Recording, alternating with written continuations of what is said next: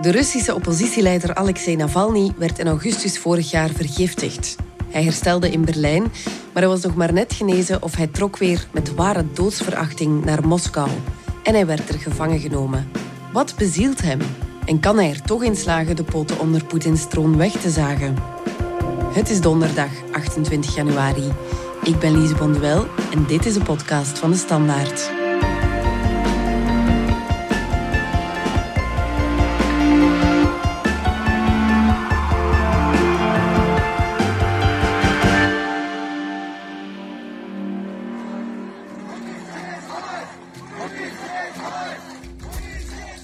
In heel Rusland werd dit weekend betoogd door Navalny-fans. Het centrum van Moskou zag zwart van de mensen, schreef de krant. 3600 Russen werden dit weekend opgepakt door de politie die her en daar optrad. Buitenlandsjournalist Corrie Hanke, krijgt die protestbeweging echt voet aan de grond? Ja, eigenlijk de eerste indicator is het feit dat er 3600 mensen zijn opgepakt. Dat, is, uh, dat, dat komt zelden voor of is nog nooit voorgekomen in de recente geschiedenis van Rusland. Dus dat alleen al geeft aan dat er iets aan het gebeuren is. Er zijn dan ook veel mensen die denken van uh, mogelijk is er, is er dit weekend een, een kentering in gang gezet. Is er iets aan het veranderen? Je zag voor het eerst dat mensen niet bang waren uh, toen de politie begon te chargeren. Sommigen sloegen zelfs terug. Dus dat is nieuw. Tegelijk merk je ook, er waren onderzoekers en die hebben onmiddellijk na de betoging uh, met een aantal mensen gaan praten. En zij zijn tot de vaststelling gekomen dat 42 procent van de betogers, tenminste die hebben geantwoord op de vragen, uh, die hebben voor de allereerste keer deelgenomen aan een betoging tegen Poetin. Dus dat is een, een hele nieuwe groep die blijkbaar uh, dit weekend op straat gekomen is om te reageren tegen Poetin. Navalny is in jail basically for his for only crime. He refused to die after being poisoned by a neural agent. Dat was Garry Kasparov, grootmeester in het schaken en politiek activist. Weten we zeker of Rusland achter de vergiftiging van Navalny zit? Officieel heeft Moskou niks met de vergiftiging van Navalny te maken. Hmm. Het regime zegt, we hebben er helemaal niks mee te maken, dus waarom zouden we er zelfs een onderzoek naar starten? Uh, wij wassen onze handen in onschuld. Maar ja, natuurlijk, enfin, de beelden zijn de wereld rondgegaan, hè, waarin, waarin Navalny een man opbelde die dan van de FSB, de Russische geheime dienst, uh, bleek te zijn. En die zo dom was om gewoon de hele operatie en al zijn collega's eigenlijk aan de galg te ja. praten, door heel gedetailleerd te vertellen um, wat hij allemaal gedaan had en wat er allemaal fout is gelopen. Dus er zijn, er zijn wel voldoende uh, vingerwijzingen naar het regime. Um, recent hebben onderzoeksjournalisten van Bellingcat ook uh, ontdekt op basis van uh, vluchtgegevens dat uh, Navalny maar liefst 40 keer in vliegtuigen heeft gezeten. Samen met mannen van de geheime dienst die hem schaduwden, die volgden wat hij deed.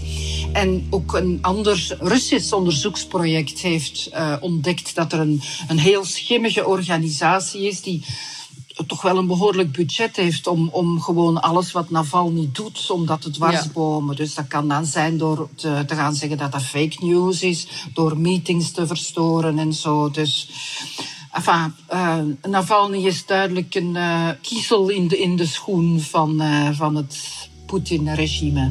Ja, nu, wat ik niet zo goed begrijp, Corrie, is... Navalny wordt vergiftigd, vlucht naar Duitsland, geneest daar... En zodra hij hersteld is, loopt hij recht in de armen van zijn gifmengers. Ja, lef hebben, hè. ik, uh, ik, ik vond dat hij uh, ongelooflijk veel lef had. Tegelijkertijd, hij kon ook niet anders. Enfin, na alles wat hem overkomen is, dan uh, veilig in Duitsland blijven, dan zou hij een stuk van zijn geloofwaardigheid verloren zijn. Ik denk dat hij echt van Rusland een democratisch land wil maken. En dat kun je eigenlijk alleen maar als politicus doen door, zoals ze dat hier mooi zeggen, tussen de mensen te staan. Mm. En vanuit tussen de mensen actie te beginnen voeren. Ja. Het, het, staat ook heroïs. Hè? De man die zijn dood tegemoet gaat om het systeem te, te hervormen. Um, dus uh, het is met, letterlijk met ware doodsverachting, maar ik, ik denk dat hij niet anders kon dan, dan teruggaan. Mm -hmm. Ja, en wetende dat hij het moeilijk zal krijgen in Rusland, stapt hij toch op het vliegtuig. Het, het, was wel boeiend om te kijken, want ik heb die, die dag de hele dag uh, naar, naar sociale media zitten kijken waar constant je alles kon volgen. Je zat zelfs mee in het vliegtuig van Navalny. Uh, er zaten ook een aantal journalisten uh, mee in het vliegtuig. En je wist ook van op de grond op de luchthaven waar hij zou landen, daar stonden ongelooflijk veel uh, Navalny-supporters. Ja. Dus op zeker moment kwam het bericht binnen jammer toch, maar de machines die ervoor moeten zorgen dat de landingsbaan sneeuwvrij is, die zijn kapot. Dus het vliegtuig van Navalny kan niet landen op de luchthaven waar gepland was en waar tussen haakjes al die supporters stonden. We moeten het uh, afleiden naar een andere luchthaven. En dus daar, is die, uh, daar stond de politie hem op te wachten. En dan zie je nog uh, op de internationale beelden hoe hij een laatste kus aan zijn vrouw geeft. En dan met de politie verdwijnt en gearresteerd mm. is. En dan, enfin, onmiddellijk een rechtszaak kreeg. En dan kort daarop zijn zijn medewerkers, een aantal van zijn belangrijke medewerkers, ook opgepakt.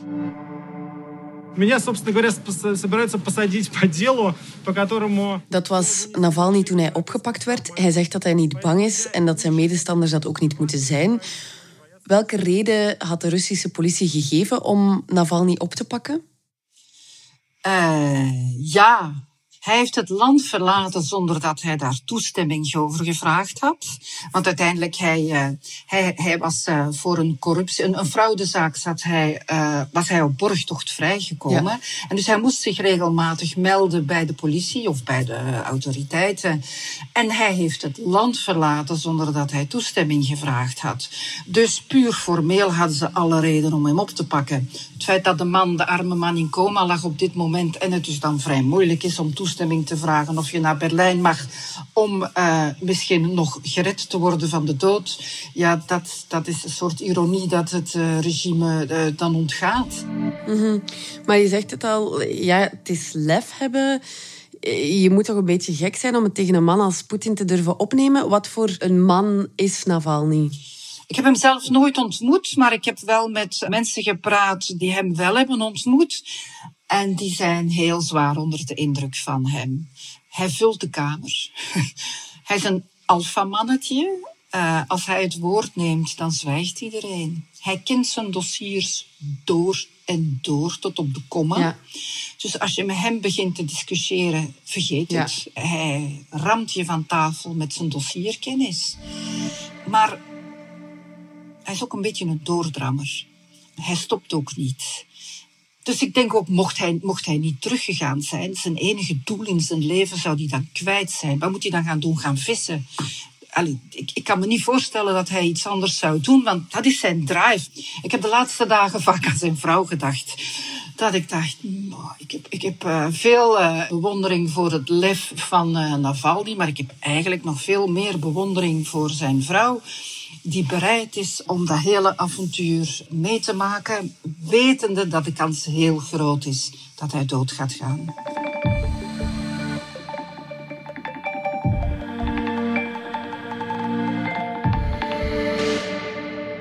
Even terug naar de betogingen van afgelopen weekend.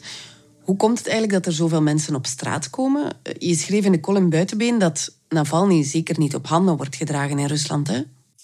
Uh, voorlopig wil ik nog uh, die stelling blijven volhouden dat hij niet door iedereen uh, op handen wordt gedragen. Maar ik denk wel dat het al een tijd aan het gisten was in, in Rusland. De mensen um, lijden onder de economische crisis. Rusland heeft hen ooit gepaaid met loonsopslag, betere pensioenen. Maar toen de olieinkomsten daalden, kon de overheid die cadeautjes niet meer geven. Mm -hmm. Dus dat begon al een beetje tot onvrede te leiden bij de mensen. Mm -hmm.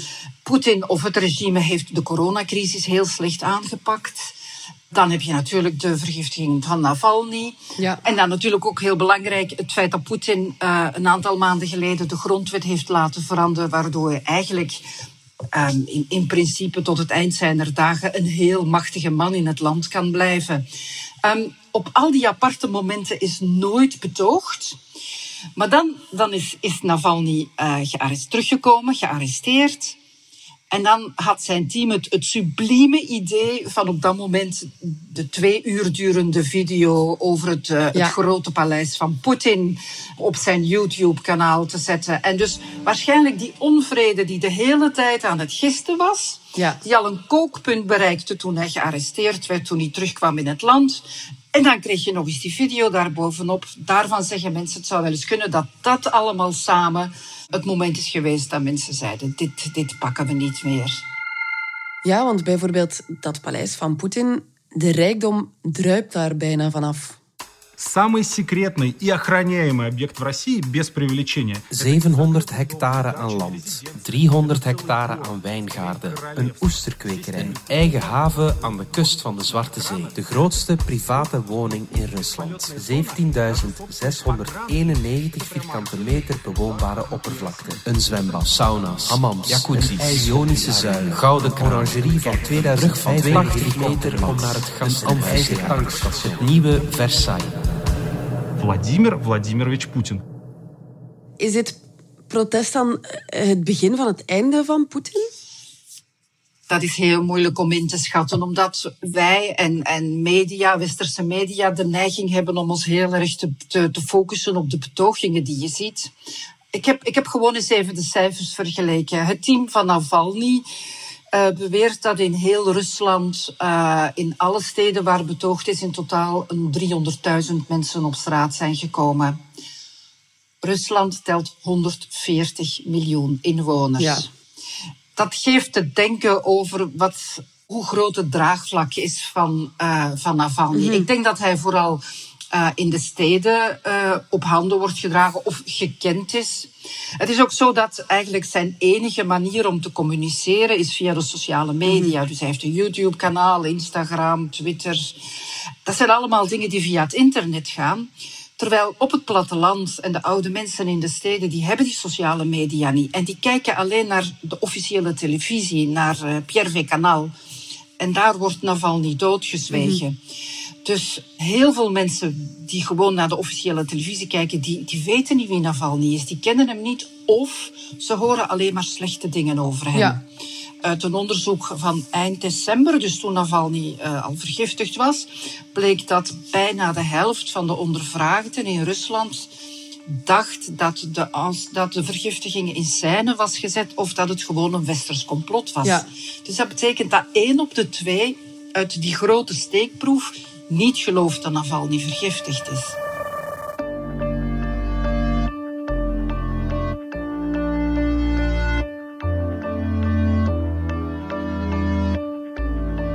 We zijn terug na de reclame. De Standaard lanceert in samenwerking met Universiteit Antwerpen Curieuze Neuzen in de Tuin. Het grootste burgeronderzoek naar hitte en droogte ooit. De hitte- en droogterecords volgen elkaar op. Hoe beschermen we onze tuin tegen droogte? En hoe zorgen we ervoor dat onze tuin ons koelte blijft geven tijdens een hittegolf? Net dat onderzoekt Curieuze Neuzen in de Tuin. En we doen dat samen met u. Word een van de 5000 Curieuze Neuzen of burgerwetenschappers en ontdek ook hoe het gesteld is met uw tuin. Schrijf u in via de app DS Nieuws of op standaard.be-curieuze neuzen.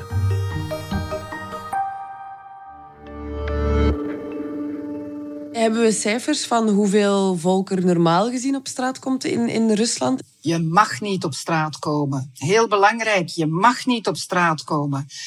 Uh, als je wil betogen op straat, mag je alleen op je eentje staan uh, en rondom jou niemand. Dus uh, hmm. zelfs toen ik er was, zag je gewoon mensen op straat staan, alleen met een bord. Ja.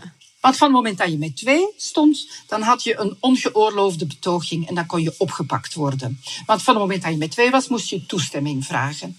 En dus okay. ja, alle, alle betogingen tegen het regime uh, ja, die organisatoren gaan geen toestemming vragen aan de overheid of ze tegen Poetin mogen betogen. Dus die gebeuren uh, uh, ja, spontaan natuurlijk niet, maar die gebeuren uh, zonder toestemming. En ja. dat maakt het ook uh, zo opvallend wat er dit, dit afgelopen weekend gebeurd is, dat er zoveel mensen naar een verboden betoging zijn gegaan. Ja, ja, ja. En wat, wat bindt de Navalny-supporters? Wat, wat willen ze eigenlijk bereiken?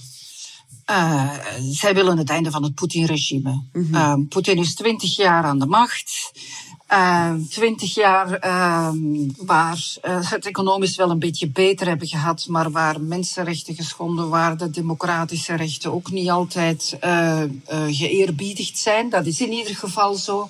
De kloof tussen arm en rijk is, is enorm groot in Rusland. Toen ik er woonde, ik heb echt enorm veel armoede gezien. Mm. Maar ik heb ook enorm veel Le Boutin schoenen in Moskou gezien. dus die kloof is enorm groot. En, en bijna iedereen vraagt zich wel af van hoe komt het dat die rijke mensen zo rijk zijn? Waar hebben zij dat geld vandaan? En de, de, kritische tongen die zeggen dat is corruptie en de anderen die zwijgen daarover of die halen hun schouders op en die zeggen ja, zo is het, zo is het nu één keer. Veel mensen voelen die corruptie zelf in hun portemonnee om iets gedaan te krijgen, om in een ziekenhuis een, een, een goede verzorging te krijgen. Dat moet je betalen. Ik was ooit zelf in een ziekenhuis voor een reportage te maken. En daar zei de dokter tegen mij, de hoofdarts, die zei... Het was een publiek ziekenhuis. Hij zei, als jij ooit goede verzorging hebt, nodig hebt, alsjeblieft bel mij en ik zal je helpen. Maar je moet niet naar dit ziekenhuis komen, want om hier goede verzorging te krijgen, dan moet je bijbetalen. En dan ga je niet kunnen betalen. Ja. Dus ik bedoel, die corruptie, iedereen voelt dat. Als je dan een video ziet waarin een uh, paleis van Versailles met, ik ben vergeten hoeveel badkamers en slaapkamers. Dat daar dan uh, de president in woont. Dat allemaal samen maakt dat mensen zeggen, enough is enough. Ja. En zijn zij een groep waar rekening mee gehouden moet worden bij de verkiezingen van de Duma, het Russische parlement in de herfst? Ik denk dat dat van hieruit uh, moeilijk te, te, voorspellen is. En ik denk dat ook in Rusland eigenlijk niemand precies kan inschatten wat uh, het gezag en de macht van Navalny is. Ja.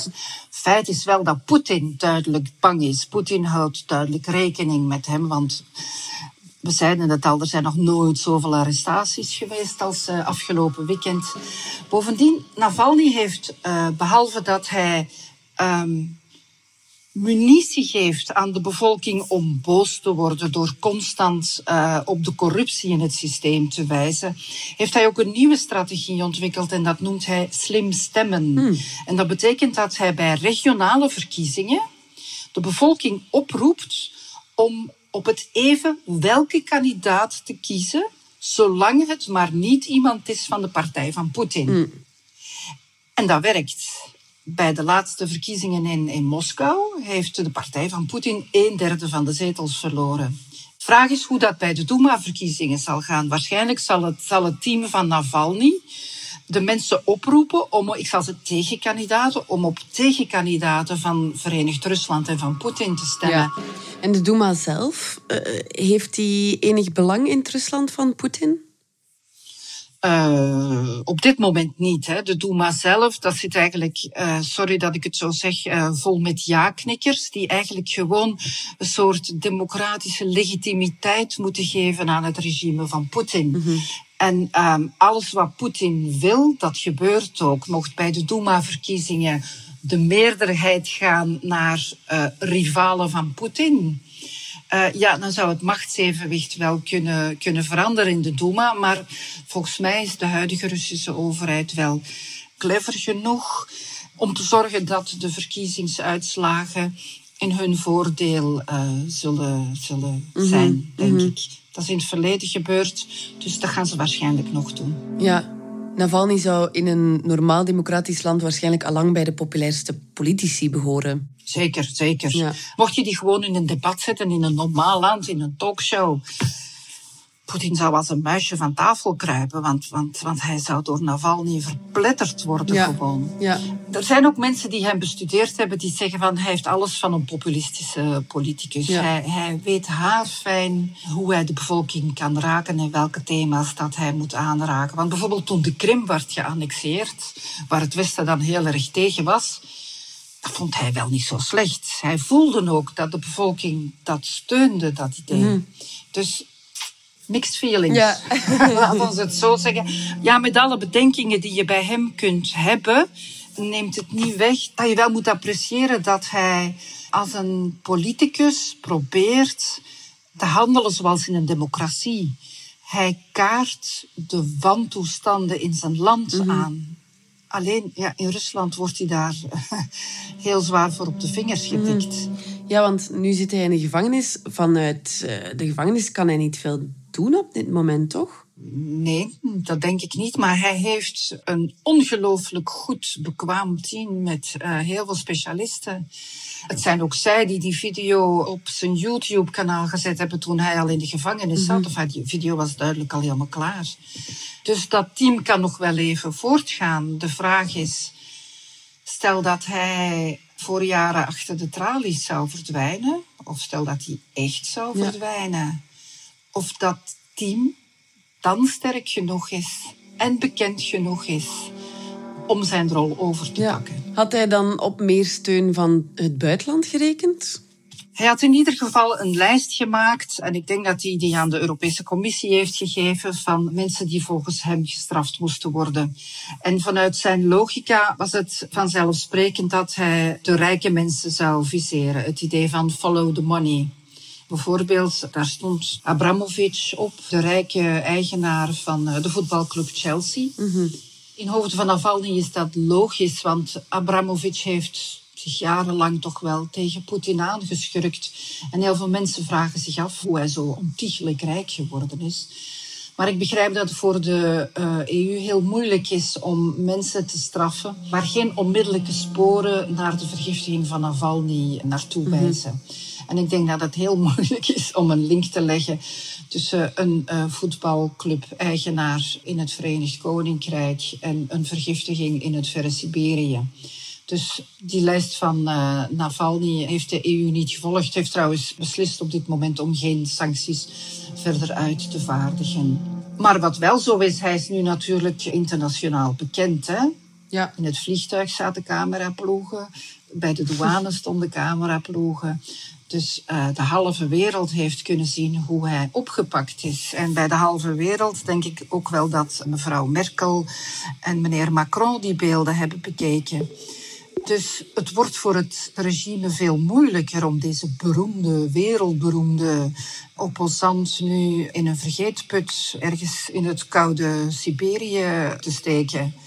Ja. Tegelijkertijd zijn er mensen die zeggen: Poetin ligt zo op ramkoers met het Westen dat het hem geen fluit kan schelen uh, wat Europa denkt te moeten doen mocht Navalny plots ophouden te bestaan dat hij gewoon toch zijn eigen gang gaat gaan. Mm -hmm, Nu, zijn team heeft eh, de bevolking opgeroepen om komende zondag weer te betogen. Wat verwacht je? Ja, één ding is zeker. Ik denk dat de ordendiensten massaal aanwezig gaan zijn. Enfin, wat afgelopen weekend gebeurd is, dat, dat, dat is een indicator van hoe volgende week de ordentroepen klaar gaan staan. Ik denk dat het nu nog een beetje te vroeg is, maar we moeten met z'n allen maar Telegram en TikTok in doog houden. Dat zijn de twee kanalen waar de aanhangers van Navalny oproepen om te gaan betogen. Dus naarmate dat de week vordert, gaan we wel zien hoeveel mensen bereid zijn om nog eens de ordendiensten het hoofd te bieden. Maar ik denk wel dat het cruciale dagen zijn. Als we zouden merken dat uh, de protesten groeien, ja. week na week na week, dan heeft Poetin echt wel een serieus mm -hmm. probleem. Want alle specialisten zeggen dat Poetin als de dood is voor volksopstanden die tot een uh, regimewissel zouden leiden enfin, zijn, zijn grote trauma is de val van de muur. En, mm. en sindsdien is echt zo'n volksopstanden. Daar is hij heel mhm. benauwd voor. Mm Tegelijkertijd zeggen analisten dat hij gewoon onvoldoende ordendiensten heeft. Mm. Dat mochten er tien keer zoveel mensen op straat komen dan dat er afgelopen weekend op straat zijn gekomen, dan, ik weet het niet, hoeveel ordendiensten er zijn en hoeveel er niet geteld worden in de officiële statistieken. Maar dan zeggen analisten, dan zou het wel eens kunnen dat ordendiensten het niet meer de baas gaan kunnen. En, en ja, dan. Uh, valt het af te wachten wat er gaat, gaat, gebeuren. Het worden in ieder geval zeer spannende dagen. Ja, denk ik. ja zondag uh, gaan we zien hoe het uh, op de betoging afloopt. Waar eindigt dit? Zullen we dat samen bekijken als het zover is? Want ik durf echt geen enkele voorspelling doen. Wat zijn de opties? De opties is dat het, zoals het zo vaak in de geschiedenis, de recente geschiedenis van Rusland gebeurd is, dat uiteindelijk al die betogingen doodbloeden. Dat is één optie. Misschien dat er nog een Wit-Russisch scenario is. Dat je een soort uh, guerrilla-strijd krijgt van moedige betogers die kat en muis spelen. Maanden aan een stuk met de ordendiensten in de hoop hen uit te putten. Mhm. Of uh, het einde van Poetin? Misschien, ja, of misschien gaat Poetin naar zijn paleis in Versailles, wie weet. Ja, we gaan samen zien hoe het afloopt. Ja. Corrie Hanke, dankjewel. Graag gedaan. Dit was de podcast van de Standaard. Bedankt voor het luisteren. Wil je reageren? Dat kan via podcast.standaard.be. Alle credits vind je op standaard.be-podcast. Morgen zijn we er opnieuw.